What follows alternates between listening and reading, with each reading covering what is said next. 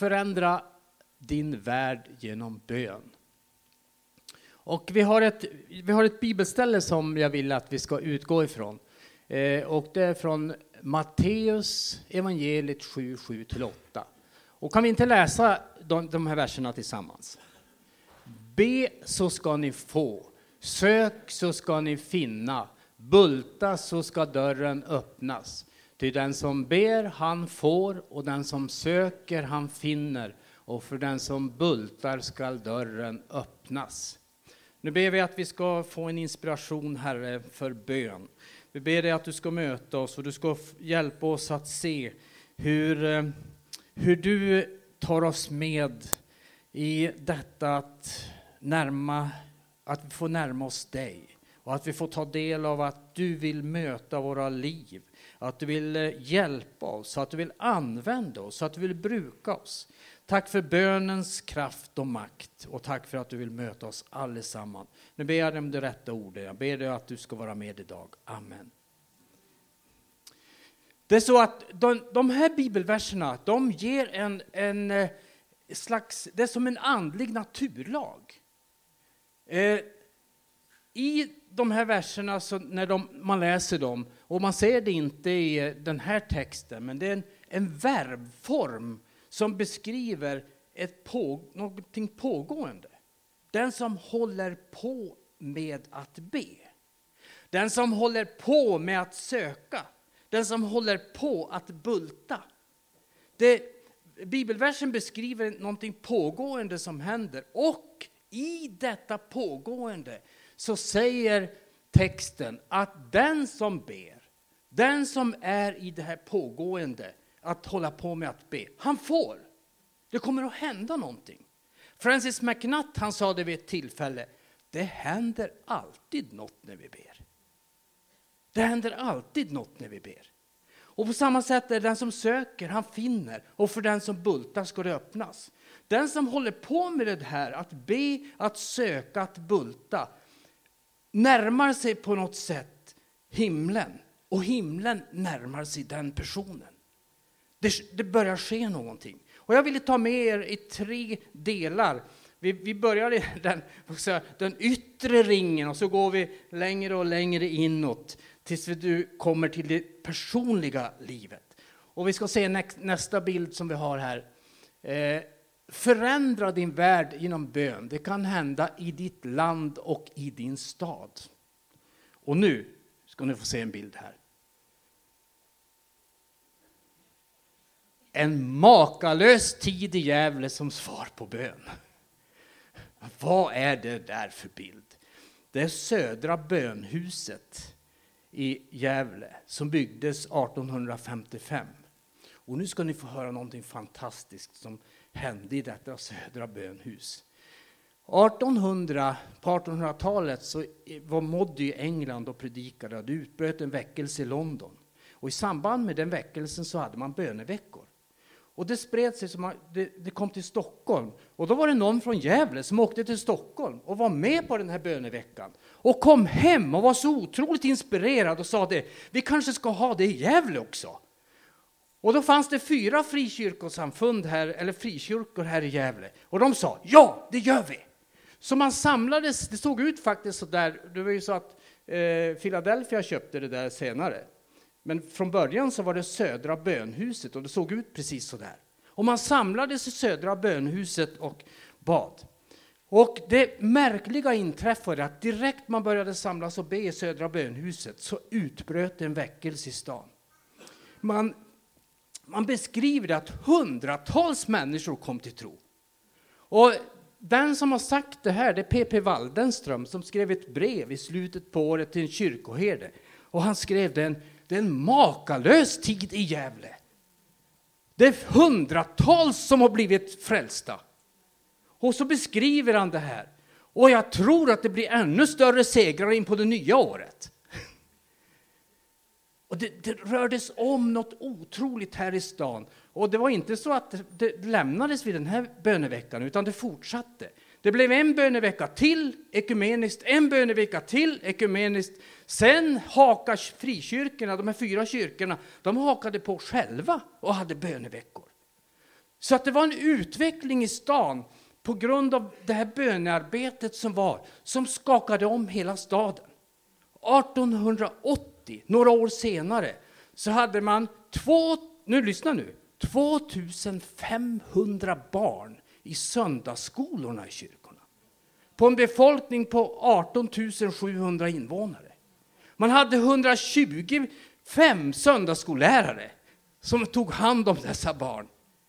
Och hela stan förändrades. Det talades om i olika sammanhang att det var jättesvårt i Gävle på den tiden när det gällde alkoholmissbruk. Men alkoholmissbruket gick ner. Många av dem som befann sig i alkoholmissbruk upplevde omvändelse och kom till tro. Och man skrev till och med i rapporterna från årsmötesprotokollen att ja, jag kom till tro genom böneväckelsen en makalös tid i Gävle då det hände. Det kan ske igen. Gud kan röra vid din stad. Gud kan röra vid ditt land. Och det kan ske som svar på bön. Du kan förändra, du kan få vara med och förändra din omgivning, din stad, ditt land genom bön. När vi rör vid himlen kan vad som helst hända. Vi ska gå till en annan böneväckelse. Då tar vi nästa bild. Han syns lite i kanten där, Jeremiah Lamfier. Det är en av de mäktigaste väckelserna som har skett, som man har i historien. Jeremiah Lamfire, han var affärsman, men så var det en, en kyrka som ville anställa honom att uppsöka de som hade lämnat kyrkan. Så han gick runt i, i New York och försökte få folk till kyrkan och ingenting hände. Så till slut så bad han sin, sin församling, kan jag få kalla till ett bönemöte? Ja, så de, gör det du. Han tryckte upp, nu ska ni få tryckte upp 20 000 flyers eller pamfletter som han gick runt och delade ut i stan. Överallt delade han ut de här flyerserna i New York och försökte och annonserade bara 23 september 1800, vad står det där? 1857 annonserade han på den lappen. Kom till bönemöte. Och så hade han sitt, sitt bönemöte. Första halvtimmen var han ensam. Sen hördes steg i trappen och så kom det så småningom fem, sex personer från olika samfund till det här bönemötet. Nästa vecka då var de mellan 15-20 personer. Tredje veckan då var de mellan 30-40. Men så var det någon som sa, det här var så bra, kan vi inte ha bönemöte varje dag? Så det började med ett dagligt bönemöte mellan 12 och 13 på dagarna. Och så fullkomligt exploderade bönerörelsen i USA. Fullkomligt exploderade. I en del städer, det berättas om någon stad där det var 6 000 bedjare samlade. I en stad så fick man ha fem, sex bönesamlingar varje dag i stora lokaler för att få plats med alla som kom och bad. I affärscentrum så kunde man läsa skyltar. Vi öppnar igen när bönemötet är slut.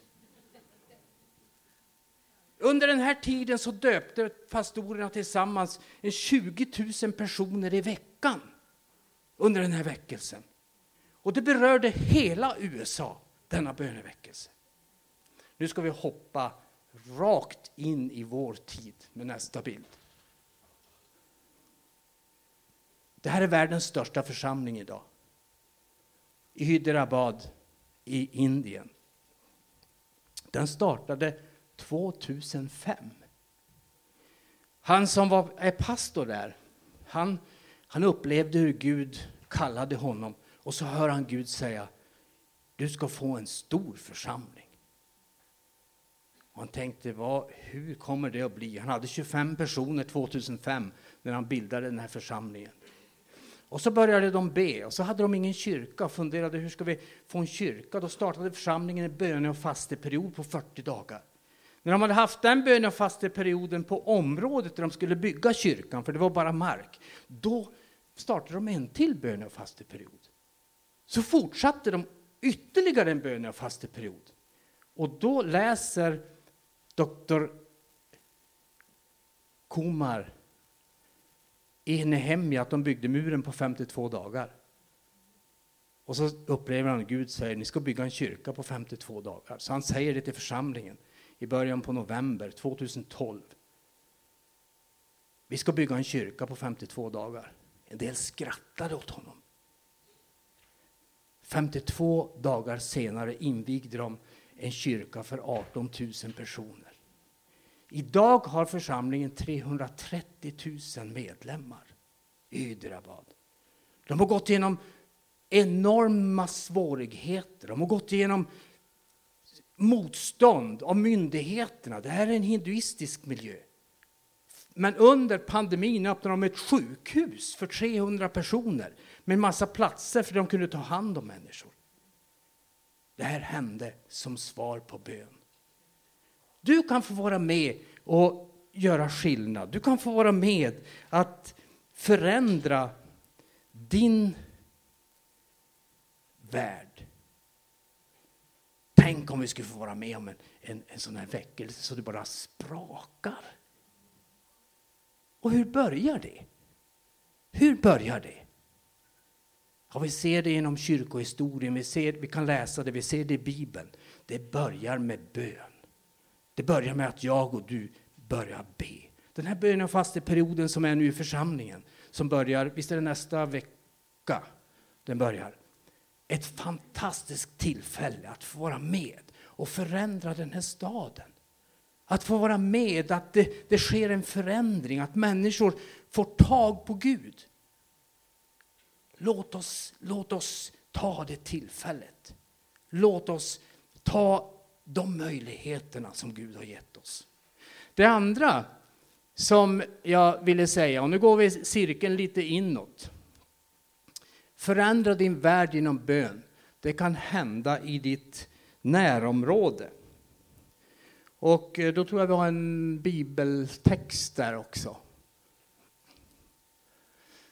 Det här var en situation, det står så här i Första Samuelsboken 3 och 10. Då kom Herren och ställde sig där och ropade som förut, Samuel, Samuel. Och Samuel svarade, tala din tjänare hör. Då sa Herren till Samuel. Det här är en situation i Israel när, när folket hade hamnat... Det var, det var inte bra. Det berättas om Elis söner som skulle tjäna folket inför Gud, att de inte gjorde det. Och så är, är Samuel tjänare åt prästen Eli. Och det står inledningsvis i kapitlet så står det profetsyner var inte vanliga och Herrens ord var inte vanligt på den tiden. Och så kommer, hör, hör lille Samuel en röst. Han hör någon som kallar på honom. Han springer till Eli och säger, ja, du ropade. Nej, säger Eli. Andra gången han kommer till Eli, nej, säger Eli, jag ropar inte. Så hör, hör han en tredje gång den här rösten. Och så kommer han till Eli. Då fattar Eli, ah, det är nog på gång något här med, med, med Gud. Det är nog Gud som kallar på den här lille grabben. Så han säger, nästa gång du hör den här rösten, säg då, tala Herre din tjänare hör. Och det gjorde Samuel. Det var förändringen. Det var förändringen på hela, hela den situationen i hela riket. Det berättas att det som Samuel sa, det lät ingenting av det föll till jorden. Utan alla lyssnade på honom. Varför? Jo, han hade börjat samtala med Gud. Han fick ord ifrån Gud. Och han sa de orden. Och folket kom till honom och han dömde folket. Och det är ett av de sista han säger, Samuel, när de ska välja en kung, så säger han Hur skulle jag kunna synda så att jag inte ber för folket? Och vi förstår bara av den meningen att Samuel på något sätt, han hade den här kontakten med Gud. Och det förändrade, det förändrade situationen för de som fanns där runt omkring honom. Det finns en, en, en, en man, jag tror jag hade på bild på nästa. Eh, ja, nu, inte han, men vad han gjorde. George Washington Carver. Det, det är en, alltså, det, det, vet, har, hur många har läst om honom? Ja, det är väl någon. Ja, är en fantastisk, han är räknas som en av de mest innovativa forskarna i början på 1900-talet. Han var född som slav. Och så kom det en kompis till honom som, som var vit och eh, berättade att han skulle till söndagsskolan. Då säger George Washington Carver, vad gör ni där? Och så berättar kompisen, ja vi, vi får höra Guds ord och så ber vi. Och så säger, säger han, ber? Hur gör man då? Så han fick en undervisning av den här grabben, för han fick inte själv gå till söndagsskolan, för det här var ju sydstaterna. Det var segregerat. Men han fick en undervisning om hur han skulle be. Så George Washington Carver, han går, han går på sidan sen när han har lämnat honom och så, och så ber han. Och han. Han berättar, jag bad flera gånger och när jag bad kände jag att det hände någonting. Och den här lille grabben, han började ett samtal med Gud där han hade en dialog med Gud. Så vid ett tillfälle frågar han sin styvfar, varför är, varför är eh, vindruvor lila? Då säger, säger styvpappan, det är ingen som vet. Då säger, säger han, George Washington Carver, vet Gud det? Ja, säger styvpappan. Hör, säger han, då ska jag fråga honom och så går han ut ur huset. Och det var lite hans, hans inställning. Han sa det, George Washington Carver, och nu ska ni få höra. Han gjorde ungefär 300 patent på jordnötter. På vad man kan använda jordnötter till. Och ungefär 100 på sötpotatis. Och han räknas som en av de absolut främsta forskarna inom sitt område. Han förändrade jordbruksnäringen, eller jordbruksarbetet, i hela USA genom sin forskarinsats. Men han säger det, utan Jesus hade det inte gått. Och det berättas att George Washington Carver, han, de, man såg honom gå upp klockan fyra, klockan fem på morgnarna och så gick han ut och så fick han ett nytt patent. Eller han tog inte patent, för nu var det någon som sa åt honom, ska inte du ta patent på det du har gjort? Nej, sa han, det är Gud som har gett mig det här och då ger jag det bara vidare. Han förändrade totalt hela jordbruksklimatet i USA, denne man. Och han är väldigt tydlig. Han, det var någon som sa så här åt honom. Han, de sa så här. Eh, vad är, någon frågade honom och han säger hemligheten bakom min framgång. Det är enkelt, det finns i Bibeln. Räkna med honom på alla dina vägar så ska han jämna dina stigar. Det finns någonting i bönen. Det finns någonting som, som kopplar ihop dig och mig med den himmelska världen. Som kopplar ihop dig och mig med den helige Ande, med vishet, med kraft, med innovation, med förmåga att se saker på ett nytt sätt. Du kan få vara med om det där du är. Du kan få vara med om det i, i ditt arbete, det du jobbar med. Hur plötsligt så får du tag på det som Gud kan göra. Det, det som hans makt förmår. Och det som är hans vishet framåt för det du kan göra. Nu ska vi gå en, en liten cirkel in i cirkeln. Förändra din värld genom bön. Det kan hända i ditt liv. Ni vet att många av de här bibelställena vi har i, i Nya testamentet, de är väldigt, väldigt personliga.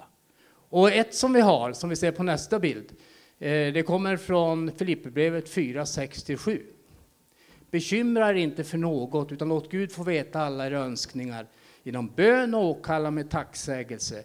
Så ska Guds frid som övergår allt förstånd bevara era hjärtan och era tankar i Kristus Jesus. Och det är Paulus som skriver till Filipperna och han skriver inte, nu, nu är han inte på väg att beskriva så att säga grunda nya församlingar och gör det, gör storverk. Han går personligt till dem och säger, innan dess har han sagt gläd er. Gläd er alltid i Herren.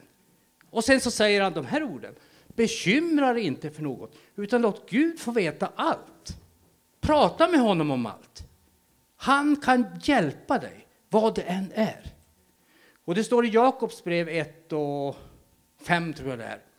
om någon av er brister i vishet, be då Gud, och han ska ge er, och jag tycker det är lite lustigt i, i en viss översättning, han ska ge er utan att kritisera.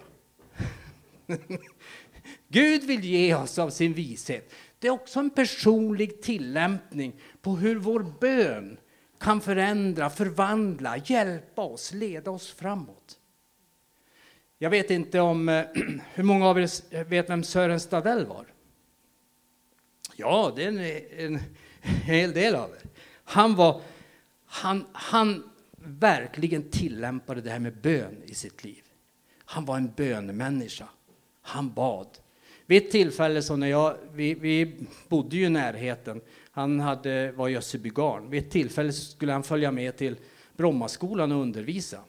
Och jag skulle hämta honom och jag hämtade honom i bilen och så sätter han sig bredvid mig och så pratar vi, byter några meningar och sen säger han ganska på en gång. Du Rogersson, vi måste be. Jag vet inte alls vad jag ska säga. Och det hade jag bokat in om två lektionstimmar. Jag tänkte, vet han inte vad han ska säga och två lektionstimmar, vad, vad, hur kommer det här att gå? Sen när vi körde till, till eh, var en halvtimme drygt, 40 minuter att köra, så han, han var borta nästan hela tiden. Han vred sig så här och satte sig mot fönstret och så bad han intensivt för vad han skulle säga. Och jag, jag minns att jag tänkte, jag var lite skärrad, jag tänkte hur ska detta gå? Och så lämnade jag honom i klassrummet och han skulle ha de här två timmarna. Sen, och jag hade annat som jag skulle göra. Och så minns jag när lunchen kom, så kom inte eleverna från den klassen.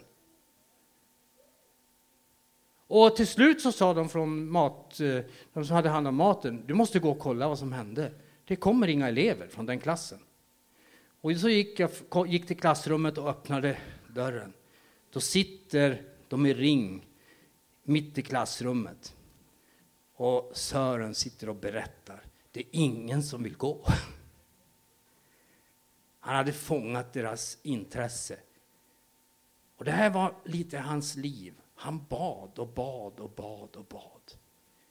Han var någon som frågade honom, du det där som du, du har berättat, vad, när hände det? Ja, sa han, jag, jag, jag, måste gå till mina anteckningsböcker och kolla. För han hade, han hade små anteckningsböcker där han skrev upp bön och svar och bön och svar. Vid ett tillfälle så var han i Polen. Och så tappade han, han var, han, han var inte så organiserad, Sören.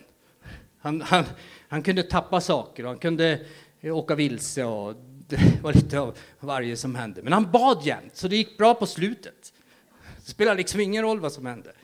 Vid ett tillfälle när han var i Polen så tappade han sin, sin eh, plånbok. Och då gick han in till polisstationen och anmälde det. Och eh, eh, polisen började göra en, skulle börja göra en utredning. Under tiden så gick Sören iväg och skulle ta en promenad eh, runt stan och gick vilse. Så han upptäcker plötsligt, jag har ingen aning om vart jag är. Och då började han be och han bad och bad. Så upplever han en, en, en maning att gå in i ett hus. Han gick bara in i huset. Och så knackade han på och så frågar han, är det någon som kan hjälpa mig? Jag, jag var, har varit i polisstationen och, men jag hittar inte tillbaka. Ja, sa en kille där, jag följer med. Och killen följde med till polisstationen. Och då, när han kommer dit, då har de skrivit färdigt hela den där lilla eh, Eh, Eh, utredningen och börsen har kommit tillbaka. Så den är där, hans plånbok. Och så tittar poliskonstapeln på honom och så säger han, men du, var har du hittat min son? Det var han som hade guidat honom tillbaka till polisstationen. Och gång på gång fick Sören uppleva de här sakerna, hur, hur Gud var väldigt personlig i hans liv. Och det är så också med dig. Gud vill vara personlig i ditt liv.